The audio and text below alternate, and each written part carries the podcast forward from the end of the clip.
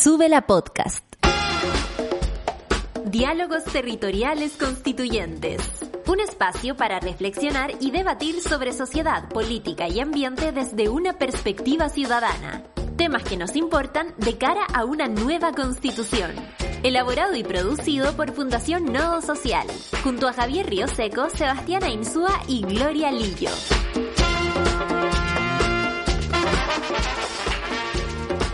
Hola, ¿cómo están amigas y amigos? 8 de junio del 2021, ya estamos empezando el último mes de este primer semestre y pareciera ser que eh, nada ha cambiado en nuestro país.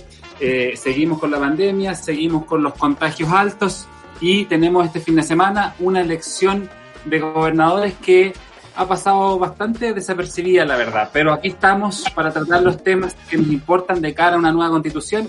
Y para eso, como siempre, estamos con Gloria Lillo y Javier Río Seco, que les damos una cordial bienvenida a este nuevo episodio, a nuestros panelistas estrellas. Hola Gloria, hola Javier, ¿cómo están? Hola Seba, bien. Acá pensando lo mismo que tú, como que pareciera que no pasa el tiempo con la pandemia y todo se mantiene más o menos igual. Pero bien. Javier, sí, qué tal? estoy bien. Yo viviendo absolutamente lo que es la desconexión eh, y la, ¿cómo se llama? La brecha digital.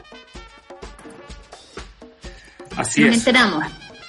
Así es. Eh, La está viviendo en vivo y en todo el directo. territorio. En vivo y en directo viviendo la brecha digital con Javier Río Seco. que la estamos experimentando in- inmediatamente. Les contamos que este programa está la- elaborado por la Fundación No Social y que cuenta con el apoyo de la Fundación Heinrich Bell, una organización que promueve los valores de la ecología, los derechos de las mujeres y la democracia de género. Eh, mientras esperamos que Javier se pueda conectar, Gloria, ¿nos puedes contar qué es lo que tenemos para hoy? Por supuesto, en este capítulo queremos hablar sobre vivienda, campamentos y territorio. Esta fue una idea que surgió hace un par de capítulos atrás cuando comentamos una noticia del día que tenía que ver con la eh, irrupción de cada vez más campamentos en un, eh, en un evento que era inédito desde hace mucho tiempo en Chile. Así que vamos a hablar eh, a partir del explosivo aumento de campamentos en el país, la falta de vivienda y el gran aumento de los materiales de construcción. Para esto vamos a conversar con Joan Saavedra, quien es arquitecto, diseñador urbano, se ha desempeñado como asesor urbano del Ceremi de Mim- del MIMBU en Valparaíso y además ha sido presidente de la Comisión de Desarrollo Urbano del Colegio de Arquitectos. Así es, un tremendo tema, eh, tremendo tema que está asociado a desigualdad también, está asociado a la nueva constitución, porque hay algunos temas ahí vinculados a, a tierra y territorios y techos. Así que eh, no se separen del programa porque vamos a tener eh, un programa muy, muy interesante. Y viene súper acorde un, un- una pequeña detallita porque en la mañana justo había una manifestación de, em, de ANDA, que es la organización de, eh, de comunidades que están luchando por, sus por sus viviendas propias. Eh, ya no me acuerdo dónde se tomó, pero se tomaron una, se subió alguien a un lugar muy alto y era súper peligroso. No sé si lo viste en la mañana. No lo, no lo vi, no lo vi. Pero sí, hay, eh, Está esta, esta semana vi una, una noticia en Concepción que hay viviendas que están siendo entregadas por las constructoras y que de repente en el proceso de demora de la entrega se las toman. Hay villas completas o parte de las villas que están siendo tomadas hoy día. Entonces hay, hay un fenómeno que eh, que es bien profundo y que quizás no estamos viendo del todo. Y bueno, una de las razones por las cuales queríamos tratarlo hoy es precisamente para visibilizar una temática que, como tú decías, Gloria, eh, había estado pasando desapercibida porque parecía que habíamos tenido mucho éxito, pero Mm. que eh, en, en la reducción de los campamentos y, y- y en las soluciones habitacionales, pero eh, pareciera, pareciera ser que hoy día ese fantasma vuelve a estar presente. Sí, oye, aquí tengo solo para corregir el titular. Capitalino subió a señal del tránsito en protesta por remate de su casa. Asegura que no tiene trabajo. Esto eh, era, como decía, de la Asociación Nacional de Deudores Habitacionales de Chile, o ANDA, quienes se manifestaron por el remate de sus viviendas en la región metropolitana. Eh, salió eso hoy día de la mañana y se estuvo ahí tomando harto del, noticiario, de los matinales y esas cosas. Entonces, eh, claro, se viene súper fuerte el tema porque especialmente con la pandemia eh, y los problemas económicos que están teniendo las familias, cada vez es más difícil. O sea, ya era muy difícil acceder a viviendas propias, eh, por lo menos no sé qué pensar los auditores, pero para mí es casi imposible pensar en comprar cualquier cosa. Eh, y me imagino que las personas que ya están en el filo de la vulnerabilidad económica, con todo esto es mucho peor. Así es, una temática profunda que vamos a intentar debatir ahora con Joan Saavedra, eh, nuestro invitado estelar. Pero antes de ir con él, eh, tenemos que avanzar un poco con algunas de las noticias destacadas de esta semana y hay una en particular que nos, que nos tiene preocupados para este fin de semana, Gloria. Sí, porque se viene la segunda vuelta para la elección de gobernadoras y gobernadores a lo largo de todo el país y en realidad el ambiente ha estado encendido. Eh, quizá no se ha tomado todos los titulares, pero ha estado bravo. Recordemos que en tres regiones del país no se va a requerir una segunda vuelta porque alguno de los candidatos logró más de un 40% de los votos y con eso ya eran elegidos automáticamente. Estas regiones son Valparaíso, donde ganó Rodrigo Mundaca del Frente Amplio con 43,71%, Aysén, donde ganó Andrea Macías de Unidad Constituyente con 48,72%, y Magallanes, donde ganó Jorge Fidíez de Unidad Constituyente con un 42,14%.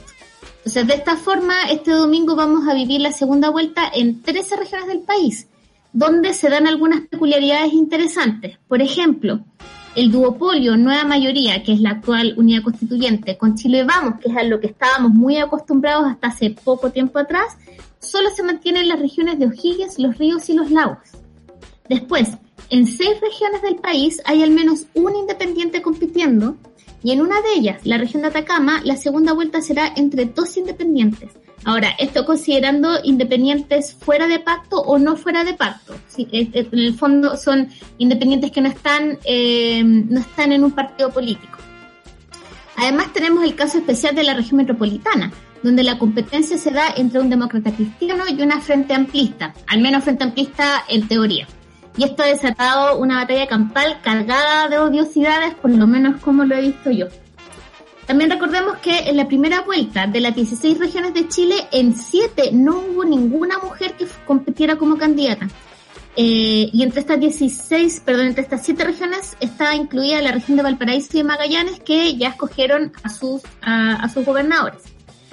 Y este domingo, en 5 de las 13 regiones que van a estar en segunda vuelta, eh, en, perdón, en cinco de estas 13 regiones se tendrá la opción de votar por una mujer. Es decir, para hacer un resumen, de las 16 candidatas que se presentaron a competir en segunda, en la primera vuelta, o sea, de las 16 candidatas en total que se presentaron, un 31% logró pasar a segunda vuelta. Esto es importante para mí, me llamó la atención, porque si lo comparamos con el porcentaje de hombres es harto mayor. En el caso del hombre fue un 23% el que logró pasar a segunda vuelta. Y con esto me parece que hay cada vez más evidencia de que las mujeres son competitivas en elecciones políticas. Y eso es súper relevante porque estamos derribando esos mitos que desde hace mucho tiempo nos hacían pensar que las mujeres no postulaban a cargos eh, de elección porque nadie las elegía. Y eso en realidad es cada vez se derriba ese muro. Y eso me pone muy contenta. Así es, cada vez las mujeres son más competitivas en estas elecciones y es algo que también hablamos cuando fueron los resultados del 15 y 16 de mayo, donde, donde dijimos, si es que se hace un esfuerzo por llevar candidatas de verdad y no candidatas de, eh, para el papel, efectivamente las mujeres son muy, muy competitivas y eso lo demuestran las cifras que tú estás contando, Gloria. Eh, Javier está de vuelta por ahí, eh, esperemos que la brecha digital no lo, no lo dañe. Estábamos comentando las elecciones para para gobernadores de este fin de semana. ¿Alguna impresión eh, previa, Javier? La verdad de las cosas, eh, esperar solamente que haya una, mira, no sé si una alta votación, pero que, que la gente vaya a votar. Escucha, yo no alcancé, no estuve absolutamente desconectado todo este rato tratando de conectarme, entonces más que, más que nada, solamente tratar de que haya una buena participación ciudadana, ojalá que sea cercana a la votación que tuvimos en las elecciones anteriores de constituyentes, gobernadores, alcaldes y concejales y, eso significa un 39%, apenas un 39% de participación. Entonces, eh, yo espero de que pueda, podamos avanzar en ese camino y, y ver bien qué es lo que pasa. Pero yo estoy absolutamente de acuerdo con que es impresionante y que solamente en cuanto, en tres regiones nomás se logró tener intendente e intendenta y en el resto de todas las comunas aún queda por definir quién va a ser el nuevo, perdón, gobernador o gobernadora.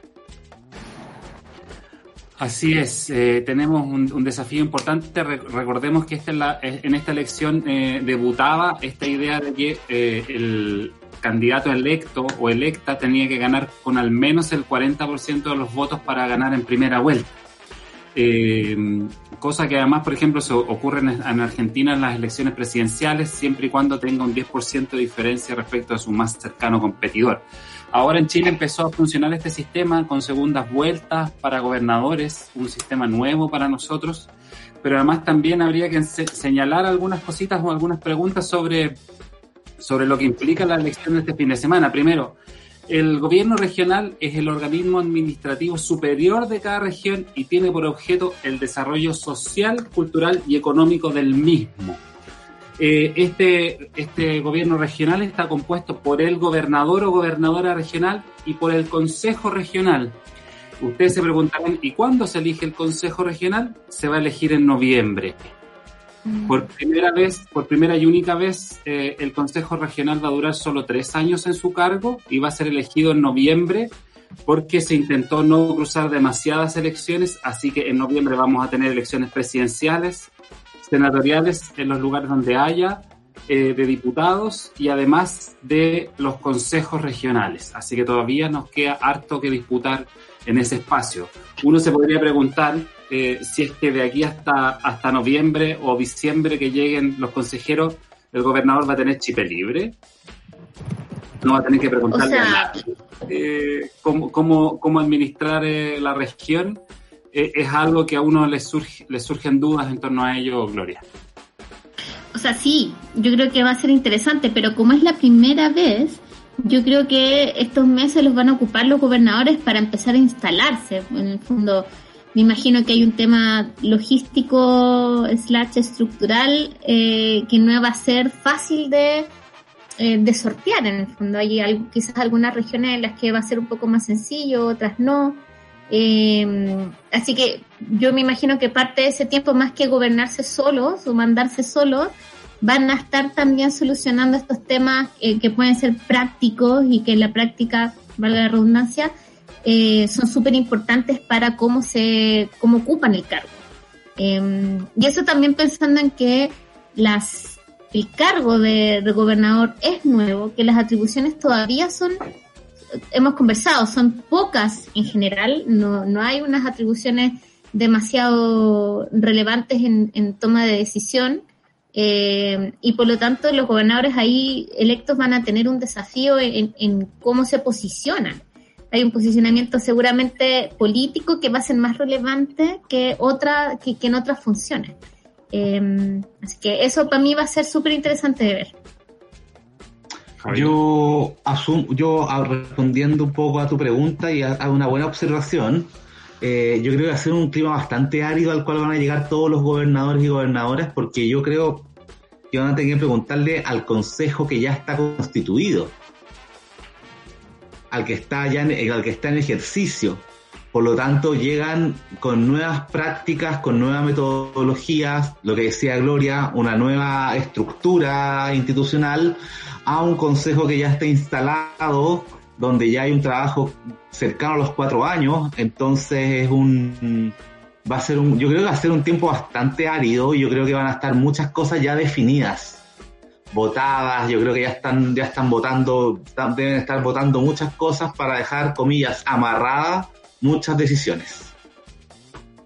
Interesante. Sí, es verdad lo que tú dices, Javier. Muy, eh, muy acertada tu, tu, impresión ahí, porque en el fondo lo que tenemos es una, una estructura que, que, está, que está bien eh, complicada. Se hizo un Frankenstein con elecciones cruzadas, sin recursos. Recordemos además que el, el gobernador o gobernadora regional va a tener que competir con el encargado, con el delegado presidencial regional que va a ser el que va a compartir las funciones con esta con esta persona, con este cargo, y por lo tanto van a estar eh, un gobierno con, con, dos cabezas, digamos, lo cual va a generar muchas dificultades. Esperemos que esta primera experiencia nos permita avanzar y yo, yo pensaría que uno tiene que, tiene que pensar más bien en, una, en unas gobernaciones regionales, más bien eh, en general como, eh, como representantes del gobierno regional, más que, más que tomador de decisiones. Es como la diferencia entre el primer ministro y el presidente en algunos países, como que tiene una función más de representación, más que de poder, eh, poder real, porque cuando uno va a mirar, efectivamente las atribuciones son bastante bastante acotadas eh, y por lo tanto lo, que, lo peor que nos puede ocurrir en este caso es generar demasiadas expectativas sobre un cargo y ahí yo eh, soy bastante crítico de los candidatos y candidatas porque uno los ha escuchado hablar de, de una cantidad de cosas que uno dice de a dónde, digamos, como si se, Entonces, ahí hay un, ahí hay un desafío importante respecto de ser, eh, de ser eh, condescendientes también con el rol que van a tener, porque prometieron mucho, van a hacer poco, van a tener poca capacidad, como, como dicen los dirigentes sindicales, tienen poco lápiz. Mm. Claro. El lápiz tiene poca tinta ahí. Sí, a mí me llama mucho la atención, coincido, los, debates del, entre los eh, dos cosas. Uno, que los debates se han centrado mucho en cosas que no tienen nada que ver con el cargo y que van a tener poca o nula eh, atribuciones. Eh, o sea, en algún debate incluso hablaron sobre aborto, por ejemplo, que yo creo que es un tema trascendental y que seguro se tiene que discutir a nivel, eh, porque es un, a, nivel casi conceptual, cuáles son como tus líneas pragmáticas, pero el, gobernador no va a tener ninguna atribución en temas de aborto, por ejemplo. Y así se han ido con un montón de otras cosas que uno dice, no, no entiendo bien hacia dónde va. Y yo creo que eso tiene relación con que, eh, en especial, por ejemplo, en la región metropolitana, la cantidad de votos que se concentran, que es un poco lo que pasa también con Valparaíso, hacen que estos nuevos, eh, estos nuevos, estas nuevas figuras que van a salir electas o que ya han salido electas, se transformen en, nuevos liderazgos. En Hay una validación que está también detrás de la cantidad de votos que los respaldan. Y eso va a ser súper interesante de ver porque yo creo que esta discusión entre las atribuciones que tienen legalmente y lo que hagan en la práctica en estos cargos va, se va a mantener en el fondo. Yo dudo que los, gobernadores que hayan sido electos eh, solamente hablen de las cosas que legalmente pueden hacer.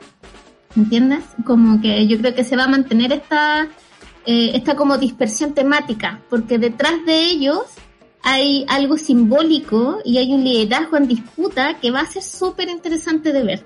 Y de aquí a un tiempo más va a ser súper interesante ver cómo se transforman estos cargos, si es que se les entrega más atribuciones y si es que en la práctica eh, capitalizan esos votos que van a recibir en, en estas elecciones. Javier. Eh, mm, hay algo que es importante que dijo Gloria, creo yo, que es eh, que tiene que ver justamente con las atribuciones y creo que eso se hace bastante laxo o extenso a distintos cargos. O sea, hemos visto a, candidatos a concejal o alcalde hablando de la no más FP. Eh, o sea, eh, diciendo de que, hablando de políticas estatales a nivel presidencial, tomar decisiones parlamentarias y candidateándose a partir de su cargo como candidato concejal o a alcalde o a gobernadora o gobernadora. Entonces sí, yo estoy absolutamente de acuerdo con lo que pues, lo que dice Gloria, eh, es, que es lo que representa este, esta nueva figura. Eh, que reemplaza, reemplaza un delegado presidencial, entonces no es menor, no es menor en términos de representación.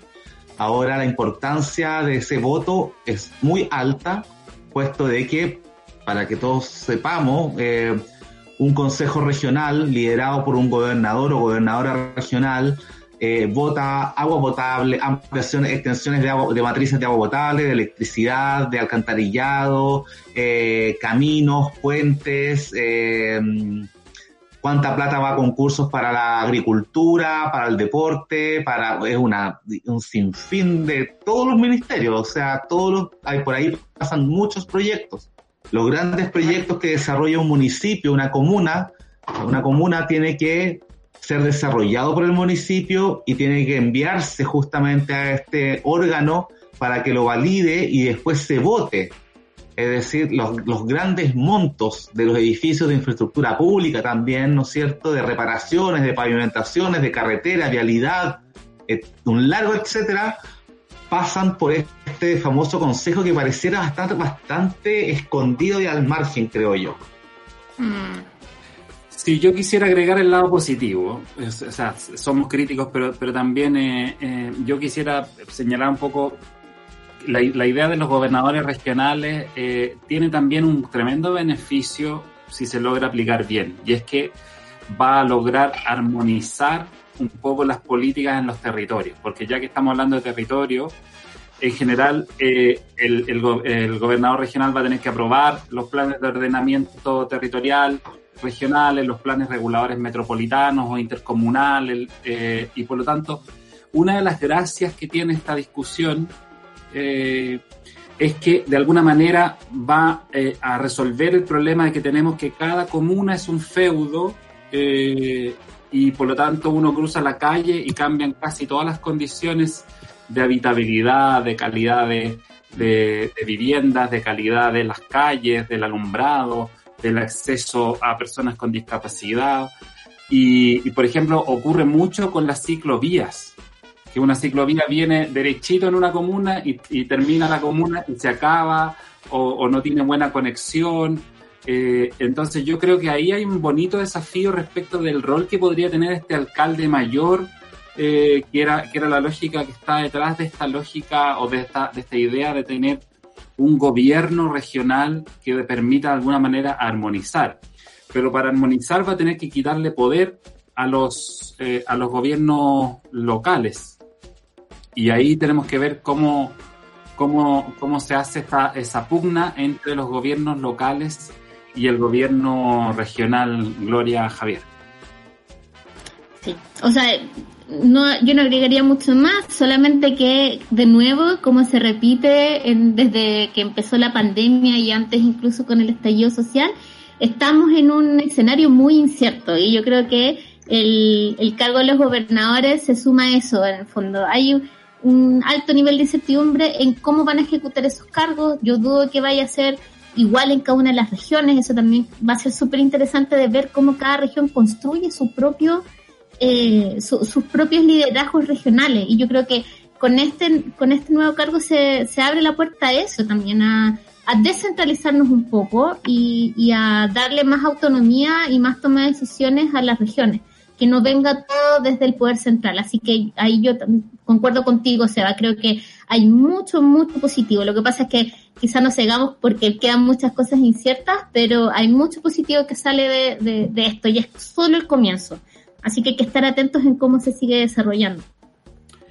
Así es. Oye, eh, ya empezamos, nos, metimos en tierra derecha del tema que íbamos a tratar hoy día, pero eh, queremos profundizar con, nuestro invitado que ya está en el estudio, así que dejamos a Javier para que haga una pequeña introducción eh, antes de darle, hacer la presentación correspondiente a nuestro invitado. Javier. Bueno, sí, efectivamente, y es, tiene mucho que ver con lo que estábamos conversando, y ya tenemos en el estudio a Joan Saavedra, él es arquitecto, diseñador urbano, y ya vamos a estar trabajando, o sea, perdón, no trabajando, conversando y compartiendo con él varias, eh, varias reflexiones que hemos estado desarrollando en el último tiempo y conectan mucho con lo que hemos eh, estado conversando justamente con la elección de gobernadores y con lo que tiene que ver, lo que, lo que implica ser gobernador y en los planes de ordenamiento territorial.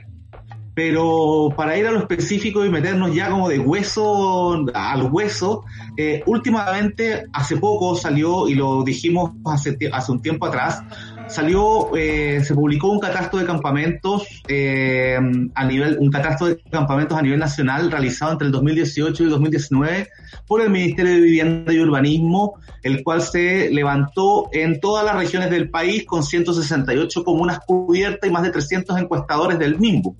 Eh, en el cual detectó que hay 802 campamentos existentes a nivel nacional, 47.050 hogares en campamentos existentes y el 55% de los hogares tiene una o jefa de hogar.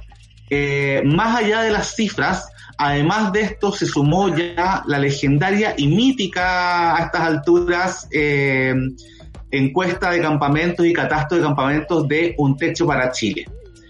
Y últimamente hemos visto básicamente la proliferación y el aumento justamente de campamentos en nuestro país. A su vez, el alza de eh, el costo de los materiales ha hecho de que, bueno, por un lado, ha hecho de que eh, se tengan que paralizar los subsidios habitacionales. Y luego ya casi de un año de esta, alza constante que hemos tenido, recién hace aproximadamente dos semanas se creó un comité de especialistas dentro del liderado por el ministro de Vivienda y Urbanismo, eh, el señor Ward, el cual eh, justamente están, están recién evaluando qué es lo que se hace con los subsidios habitacionales, puesto que hoy en día el dinero, el monto que hay de subsidio no alcanza para construir las viviendas básicas que se necesitan.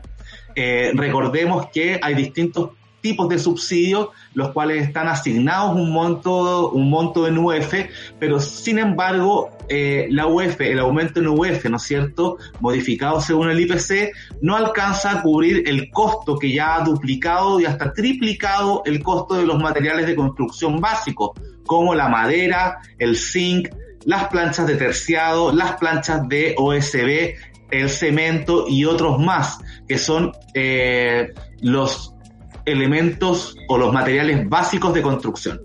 Y sin más vuelta, eh, quiero ya dar pase para que podamos profundizar de este y otros temas sobre vivienda, eh, ordenamiento y campamento, ordenamiento territorial y campamentos a Joan Saavedras. Joan es arquitecto, diseñador urbano, se ha desempeñado como asesor urbano del CEREMI del Ministerio de Vivienda y Urbanismo de Valparaíso y ha sido presidente de la Comisión de Desarrollo Urbano del Colegio de Arquitectos, entre otras eh, entre otros cargos que ha desarrollado a lo largo de su carrera. Así que, Joan, bienvenido a estos diálogos territoriales constituyentes. ¿Cómo estás? Muy bien, Javier, muchas gracias por la invitación. Bueno, efectivamente, un temazo lo que, lo que vamos a, y estamos conversando hoy día. Y yo le agregaría al diagnóstico que, que estuviste manifestando respecto al alza de materiales, de que desde el año 2010 en adelante ha habido una, una, un fenómeno bastante perjudicial y que ha generado parte del escenario en el cual estamos viviendo hoy en día. Es decir, el desacople entre el precio de la vivienda y lo que es el, el ingreso los sueldos, ¿ya? El aumento de los sueldos no ha sido igual que el, el aumento del costo de la vivienda. Eso fue un primer elemento que del 2010 en adelante empezó a, detectar de que podríamos estar en presencia, no sé si se recuerdan, en el año 2012 y 13, de una supuesta burbuja inmobiliaria. Se habló en su momento, los precios estaban muy altos, no se explicaba bien por qué, había una, había una, una relación quizás con el terremoto, que debido al terremoto pasó lo mismo, se encarecieron los materiales porque todas las personas empezaron a reconstruir, la mano de obra era más cara, por lo tanto eso impactaba en el precio final de la vivienda. Sin embargo, pasado el terremoto ya reconstruido, eh, se mantuvo esta alza sostenida en el tiempo. Esa alza, ¿qué es lo que hace al final del día? Hace de que eh, las personas comunes y corrientes no pueden acceder al mercado formal de la vivienda. Es tan sencillo como eso. De todos los que estamos acá, ¿quién es propietario de su vivienda? ¿Qué lo pagó al contado? ¿Cuántos arrendamos? Sí. Entonces, Imagínense aquellos que no tienen el poder de compra de una vivienda o que no cumplen con el requisito para poder eh, tener un crédito hipotecario y que tampoco pueden eh, pagar el, un arriendo de alto valor, que es lo que está sucediendo hoy en día. Que la mayoría Pero necesitamos un techo. Que la mayoría de gente necesitamos un techo. Y ese techo se entrega o se, se logra tener a partir de un familiar, es decir, los allegados. ¿Ya? Esa, esa mezcla fatal, digamos, evidentemente que tuvo un mayor impacto eh, con la pandemia el año pasado, porque los trabajos precarios se perdieron. Y cuando se pierde el trabajo, allí sí que el aumento de, del allegamiento, cosa que, que fíjense que hay, hay varios datos que, que, que, hablan de aquello que tiene que ver con las migraciones internas. Cuando el, desde marzo en adelante, con todas las pérdidas de puestos de trabajo, eh, muchos familiares acogieron a sus hijos, a sus tíos que trabajaban en otras eh, comunas. Es decir, volvieron a una, a una casa o habitación principal. Y eso se demuestra a partir de la cantidad de denuncias por construcciones irregulares sin permiso. Se empezaron a amoldar las casas existentes a través de ampliaciones para acoger a través de nuevas habitaciones a los familiares que perdieron su trabajo y que no pueden pagar un arriendo o una pieza. Sí. Oye, Joan, ¿te puedo hacer una, una pregunta ahí? Eh, entonces, ¿en Chile hay una escasez de vivienda que, que, desemboca un poco en lo que nos estás comentando o es un problema de eh, solo de, de, los precios y de estas como burbujas inmobiliarias que se han ido, que hemos estado experimentando? ¿Cómo se desarrolla eso? Hay una crisis de vivienda en dos bloques centrales. Uno en el mercado formal de la vivienda, llámese el mercado privado inmobiliario, y en el mercado social o de lo que es la construcción de viviendas sociales. En ambos eh, elementos clave, que es la posibilidad de que, cualquier persona pueda acceder a un techo, ya sea a través de lo privado o de lo público, están en crisis. El primero, le mencionaba por el efecto de que los aumentos de precios, ya sea porque eh, hay muchos inversionistas que están comprando, están acaparando el stock de viviendas para llevarlas al arriendo, han hecho de que los precios también suban a las nubes, genera una crisis en la vivienda de, aquellos que no logran entrar en el segmento de lo social. Y en, el, y en, el, en la producción de viviendas sociales, que siempre ha estado a un ritmo desfasado de la necesidad de vivienda, si bien eso ya se venía dando desde hace muchos años, evidentemente se incrementó en la medida que muchos eh, muchas familias que estaban arrendando tuvieron que, por producto de la pandemia, estar en situación de allegamiento o lisillanamente acceder a través de campamento una vía rápida para conseguir un techo. ¿Ya? Y esos son los elementos, esas dos crisis son los que explican hoy en día el por qué este explosivo aumento de familias que están en condiciones tan precarias y irregulares. Y no estamos hablando de las familias de campamento de la imagen de los años 90 o del año 2000, sino que son familias que hoy en día, la verdad, eh, eh, son bastante transversales. Y la necesidad de acudir a tener que hacer una usurpación de terreno, ¿ya? Una usurpación de terreno para conseguir un sector donde puedes construir, ¿con qué? Con el retiro del 10%. ¿Ya? Se han, ido, construyendo viviendas. Es una necesidad debido a que han, lamentablemente estamos en una situación coyuntural en el país muy grave que los dos sistemas de provisión de vivienda colapsaron, el privado y el público. Por lo tanto, estamos en el peor de los mundos y las soluciones con respecto a aquello eh, van a tener que ser múltiples. Se va a tener que abordar desde múltiples aristas. Joan, eh, gracias por, eh, por, aceptar nuestra invitación. Quisiera seguir ahí porque te íbamos a preguntar sobre los efectos de la pandemia y el estallido, pero ya, ya lo mencionaste. ¿Cuáles son las soluciones entonces? Eh, estas soluciones integrales que tendríamos que plantearnos al diagnóstico que hacen entre usted, entre tú y, Javier, un poco de, todo este panorama eh, tan adverso que estamos enfrentando en términos de vivienda.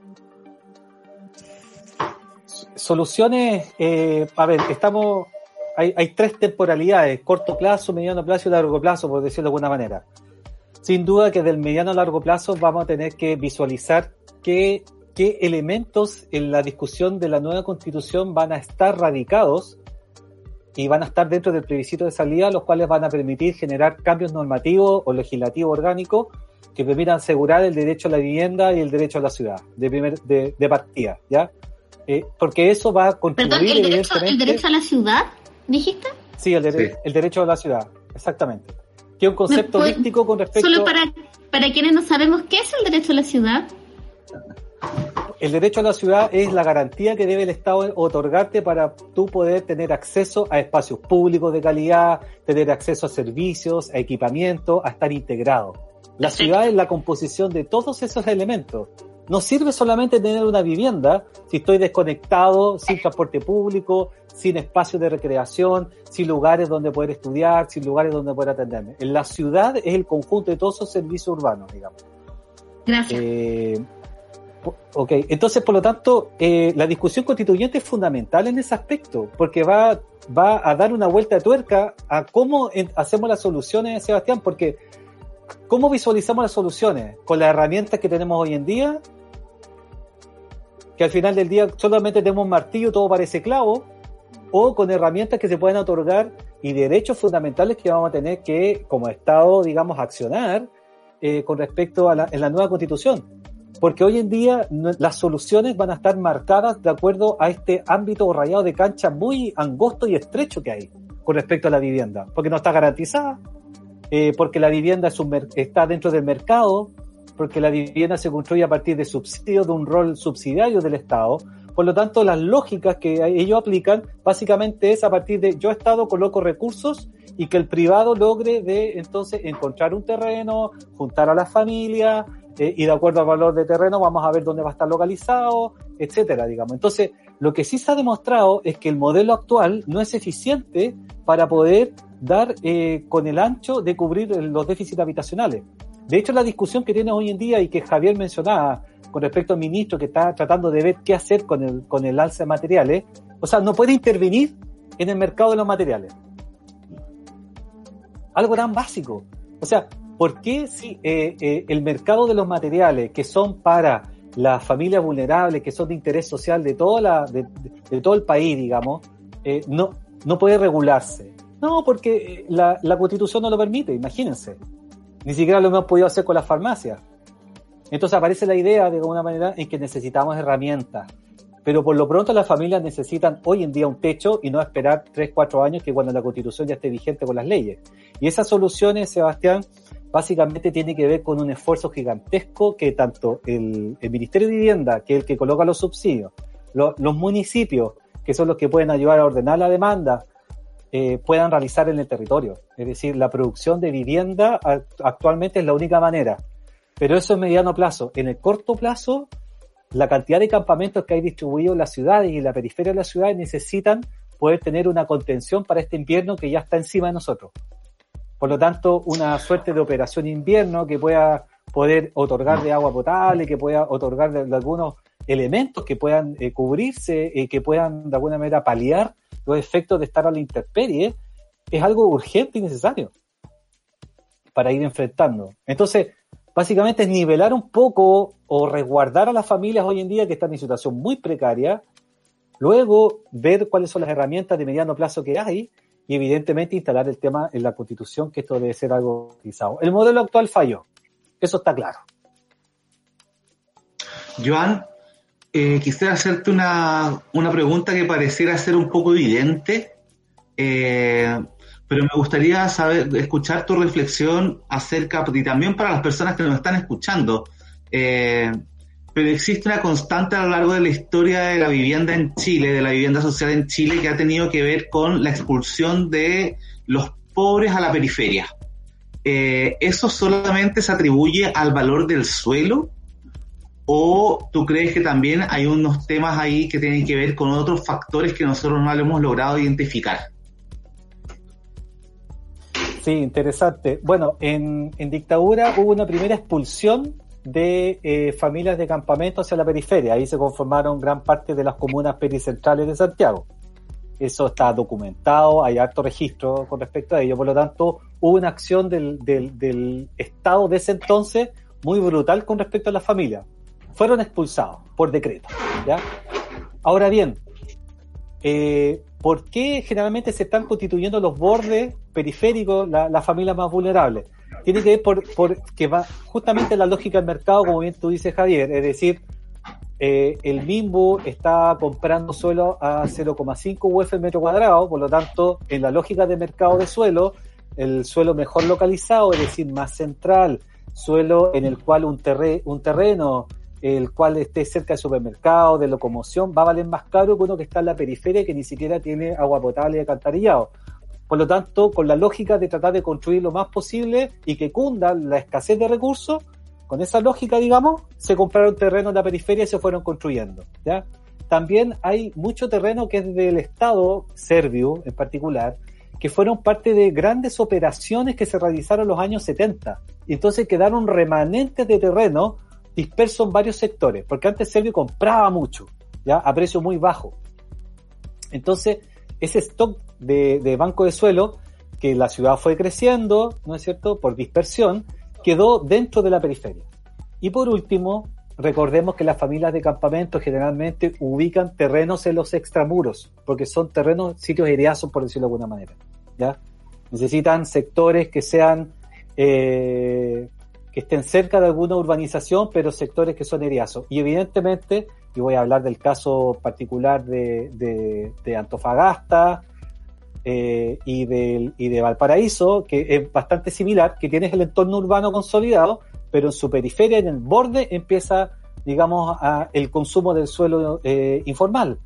Eh, eso se da porque gran parte de esos terrenos sin construcciones, ya sean de privados que lo tienen abandonado, en el caso del paraíso, que se incendian recurrentemente, no, están cercados, no tienen ninguna mantención, y en el caso de Viña también, y en el caso de Antofagasta, bueno, son terrenos de bienes nacionales, entonces como son del Estado, vamos, vamos, digamos, tomando estos terrenos porque después se podrán regularizar.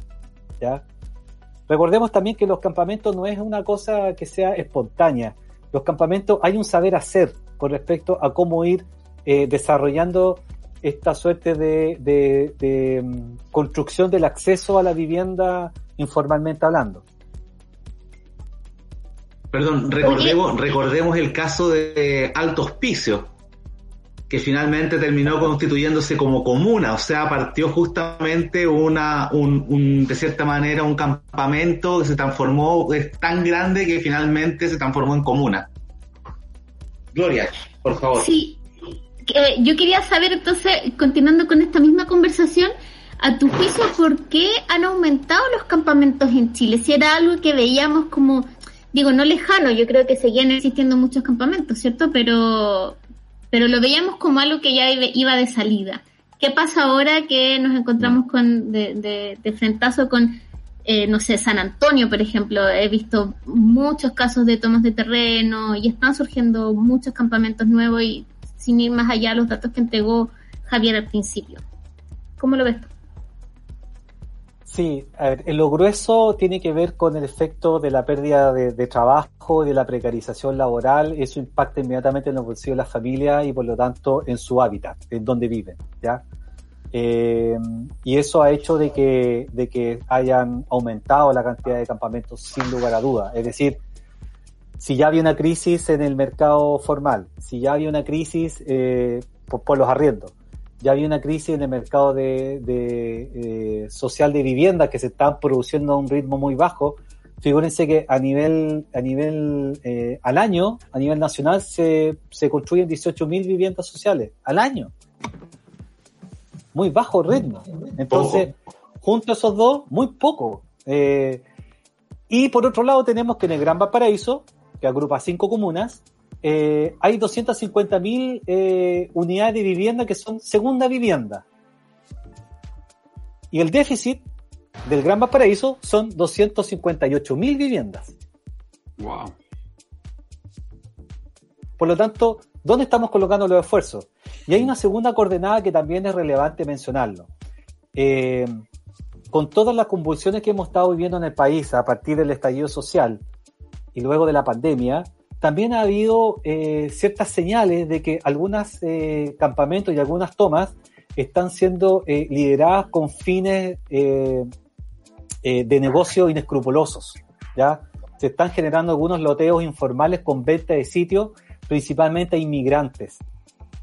Inmigrantes que son estafados, porque recordemos de que el, el, el quien, quien, quien, es el, el sujeto, digamos, eh, perjudicados por la política habitacional eh, son los inmigrantes también, que no tienen acceso una vez que el valor del arriendo de la pieza aumenta, porque hay más personas sin trabajo, eh, entonces también recurren a campamentos como una salida.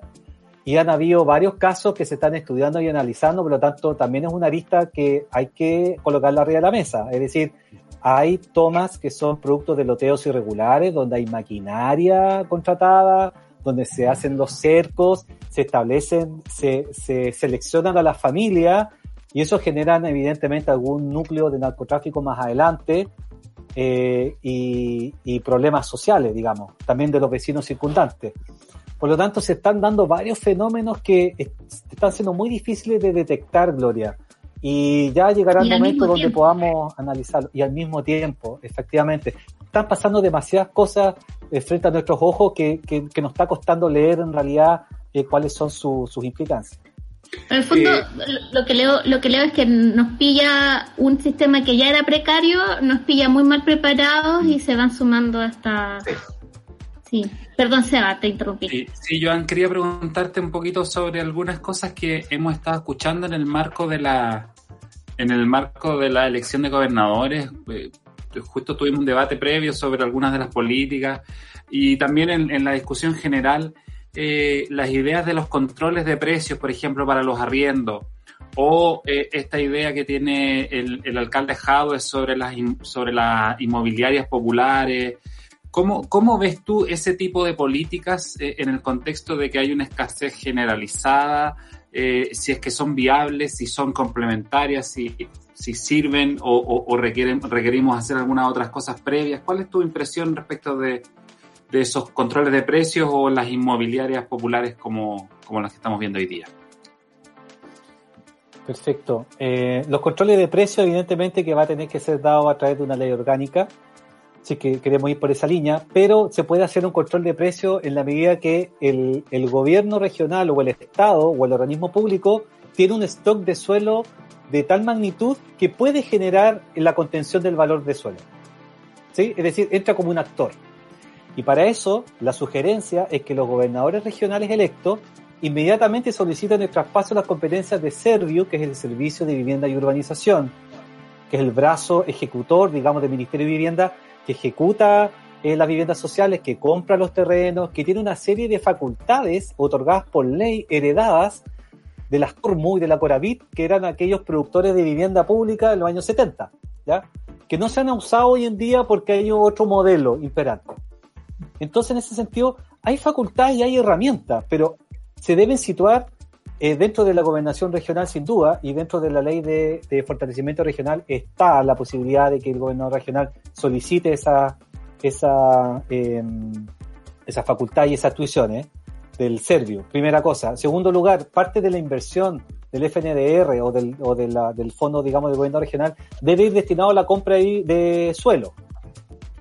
Debe hacerse un, armarse un banco de suelo, eh, destinado evidentemente con los equilibrios regionales que eso requiere.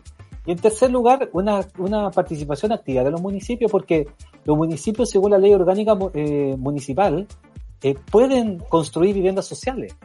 Lo que hizo el alcalde Jabado fue un acierto en alianza con el Ministerio de Vivienda que tenía un subsidio específico y especial.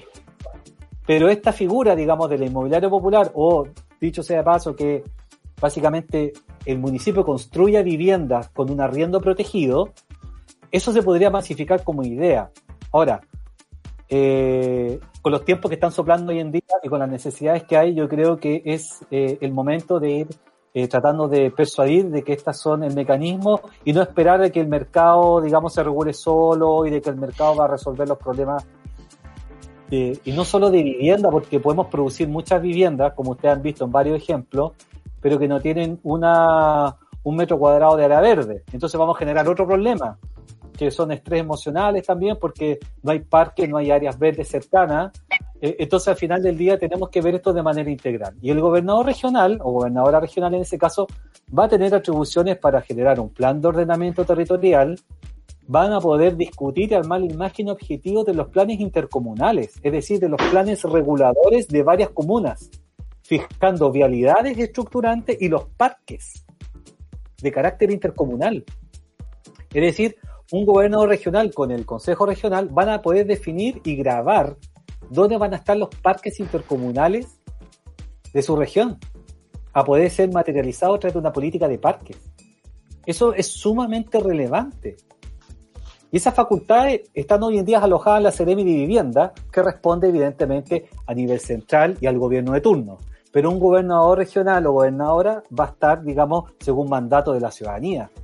Por lo tanto, ese es un cambio sumamente sustancial. Al igual que Servio, la, inversión que hace el Servicio de Vivienda y Urbanización en compra de suelo, construcción de vivienda y construcción de vialidades y de parques o de ciudad, digamos, al final lo hace con una discrecionalidad de acuerdo a la comuna del color político que lo beneficia. Eso ha sido la lógica de la política, nosotros lo entendemos. Pero si esto es, digamos, en el gobernador regional, estamos esperando de que haya una equidad territorial, de distribución de, eso, de ese financiamiento. Y ojalá que no, que no caigamos en la misma lógica de ir beneficiando a quienes son de tu club y perjudicando a los que no son de tu club. ¿No es cierto? hay, hay, varias cosas que, que, comentar, Joan, pero se nos está acabando el tiempo. Brevemente, brevemente.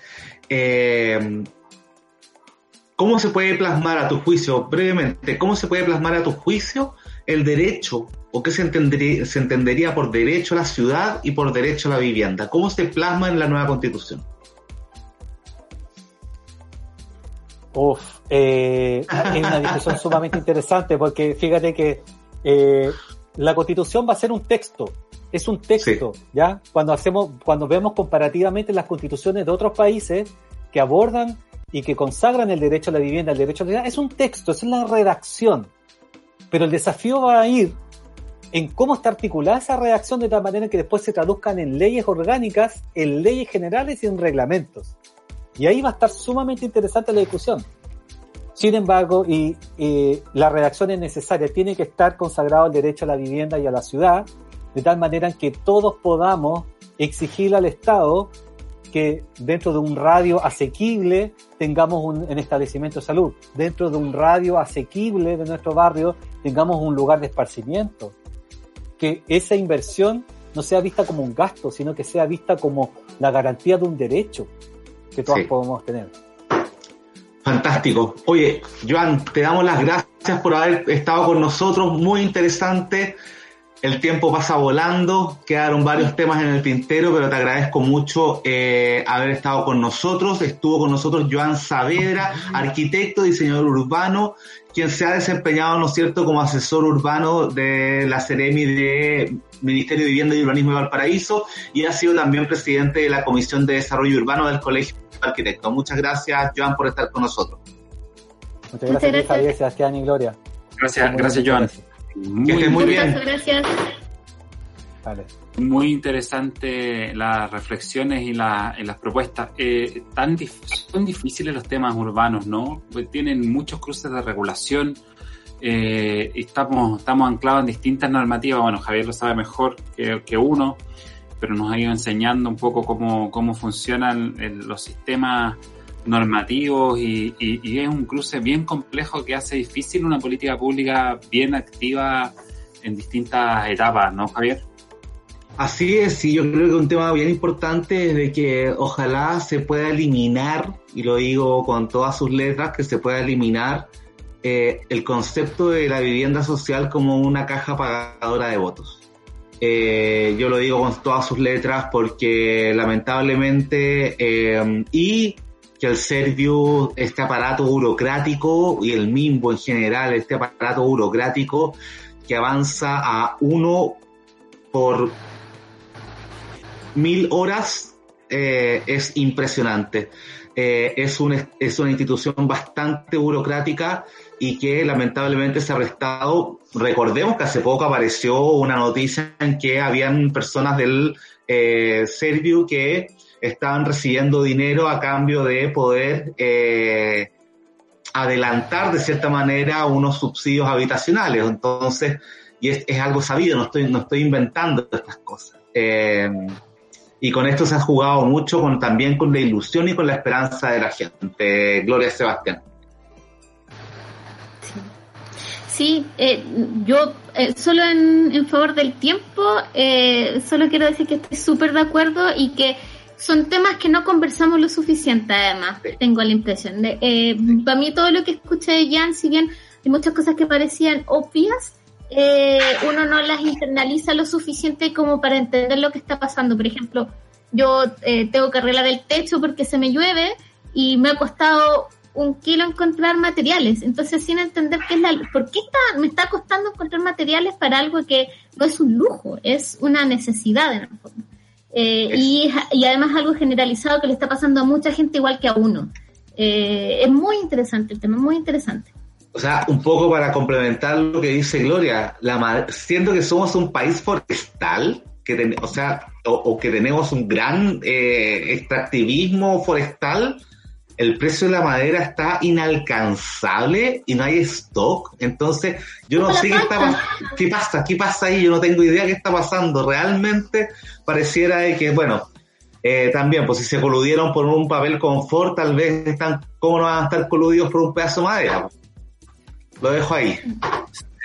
Sí, a, mí, a mí me pasa también que yo he tenido que mirar ahora viviendas por, por cuestiones familiares y la verdad es que la verdad es que uno ve que los precios están son, son una locura por todos lados y uno se pregunta quién puede quién puede pagar esos arriendos quién puede pagar esa, esos esos dividendos porque de repente te piden no sé para un arriendo 400 mil pesos tres veces el tres veces el sueldo te piden eh, eh, boleta o eh, cheques te piden no sé tres meses tres, de, un aval con las mismas características entonces está, es, bastante extraño porque uno, uno se pregunta quién en este país eh, tiene esas condiciones hoy día para arrendar viviendas en, zonas normales, digamos. No estoy hablando de zonas eh, ultra ricos ni nada, sino que en zonas normales, en el centro de Santiago, en Independencia, en Recoleta, eh, que, tienen unas condiciones de arriendos que son, que son bien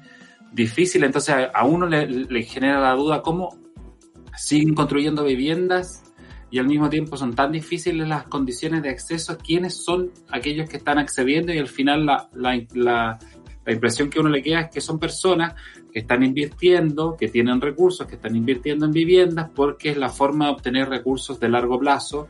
Y ahí tienes personas que tienen tres, cinco o más viviendas. La única forma de que uno logre entender eh, cómo las condiciones se, se, aumentaron tanto, que en general suele ocurrir en todas las grandes ciudades, ¿no, Javier? Eh, brevemente, para justamente para eh, complementar tu respuesta, efectivamente, hoy en día tenemos, producto de la pandemia, tenemos que los ricos se siguen, lo que pasa en cualquier crisis económica, tú ya lo sabes mejor, los ricos se enriquecen más y los pobres se empobrecen más. Entonces la brecha se aumenta. Y en ese sentido, para, para cerrar eh, y terminar ya, porque estamos sobre la hora, eh, justamente los bancos tienen tasas hipotecarias muy bajas y los ricos que pueden sacar su 10%, con eso tienen los pies para poder comprar viviendas. Entonces aprovechan estas tasas muy bajas para invertir son las únicas personas que están ganando. Es muy loco lo que está pasando. Y justamente, y los pobres se están empobreciendo más porque no pueden, y, ojo, ni siquiera los pobres, clase media. ¿Cuántas, cuántas, cuántas familias o cuántas, no sé, parejas de profesionales que estaban, que, juntos tenían un arriendo y tenían un, sistema de vida, han, han quedado cesantes y no tienen dónde vivir y efectivamente tienen que partir a un campamento? Bueno, es un temazo, como dice Gloria, es algo que tal vez pareciera ser evidente, pero no es tan evidente y lo conversamos muy poco. Es verdad, vamos a seguir profundizando en este tema. Ahora, como tú decías, Javier, nos tenemos que ir, pero yo no puedo irme sin eh, dar este dato. Este sábado a las 18 horas se celebran los 23 años de la Hanamuri, organización que además nosotros hemos tenido entrevistadas en el programa, una organización que yo admiro en lo personal muchísimo. Van a celebrar 23 años de vida a las 18 horas por su eh, Facebook Live y YouTube Live en vivo desde Anamuri, Asociación Nacional de Mujeres Rurales e Indígenas. Gloria, para que puedas complementar esta noticia para el fin de semana. Sí, nada más que agregar en realidad, conéctense, la, las, chiquillas, las chiquillas de Anamuri además tienen cuatro o cinco representantes constituyentes, eh, vienen haciendo un trabajo desde hace mucho tiempo, son una de las organizaciones sociales de mujeres del campo más importantes no solo de Chile, sino que yo iría a Latinoamérica, son un orgullo para todos nosotros, así que si no los conocen, este sábado es un gran momento para conocerlas. Así es, resistiendo en pandemia y sembrando los caminos hacia una nueva constitución se llama esta celebración y nosotros nos vamos y los esperamos como siempre todos los martes a las 16.30 horas aquí en vivo en Radio Súbela y siempre en todas las plataformas disponibles. Chao Seba, chao Luis, chao Gloria, Javier. Que estén muy bien, chao. Fue Diálogos Territoriales Constituyentes, un espacio para reflexionar y debatir sobre sociedad, política y ambiente desde una perspectiva ciudadana, temas que nos importan de cara a una nueva constitución. elaborado y producido por Fundación Nodo Social, junto a Javier Río Seco, Sebastián Insúa y Gloria Lillo.